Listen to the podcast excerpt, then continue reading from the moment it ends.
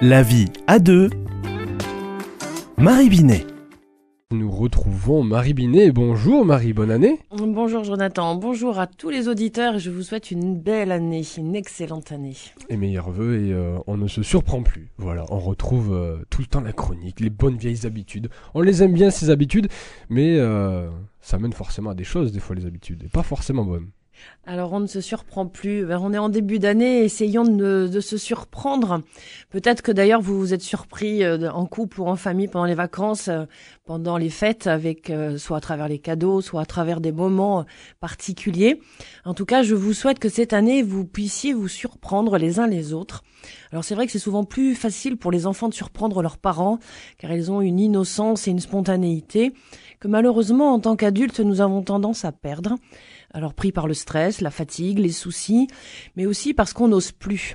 Et finalement, pour se surprendre, eh bien, ça nous invite à oser oser euh, faire appel peut-être à la petite fille ou au petit garçon qui est au fond de nous et qui aimait bien peut-être faire des blagues, qui aimait bien euh, rien que les chatouilles, hein, ça paraît euh, surprenant, mais en même temps, ben voilà, pourquoi ne pas s'amuser, mettre un peu plus d'humour dans, dans son quotidien, parce que finalement, ce dont nous avons besoin pour rester en bonne santé, et aujourd'hui les neurosciences le montrent bien, c'est d'avoir du plaisir, mais surtout de la joie.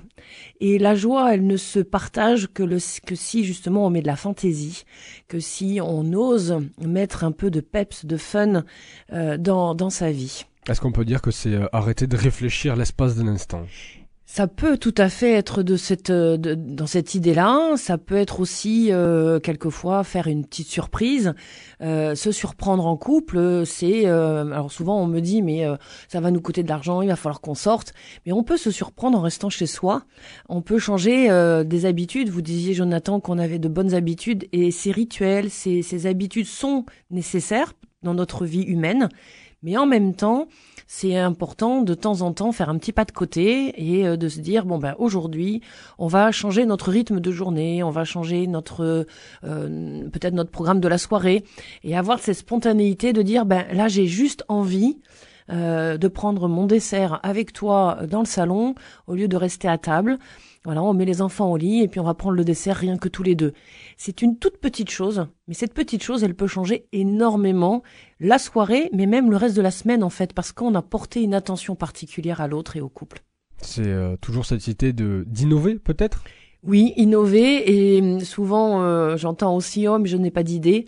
En fait, nous sommes bien plus créatifs que nous nous le pensons et Dieu nous a créés avec euh, ce trésor en nous euh, d'imagination et ben, je fais hum, voilà, j'encourage chacun à faire appel à son imagination, à son imaginaire pour peut-être raconter des histoires, mettre en place des nouveaux scénarios qui vont permettre de réveiller la vie de couple et la vie de famille pour une belle année. Voilà, j'ai vu que j'ai réussi à vous surprendre en ce début d'année en vous accueillant avec un café et des chocolats. Oui, et merci beaucoup. voilà, comme ça au moins on commence bien ce début d'année, on s'est surpris. Voilà.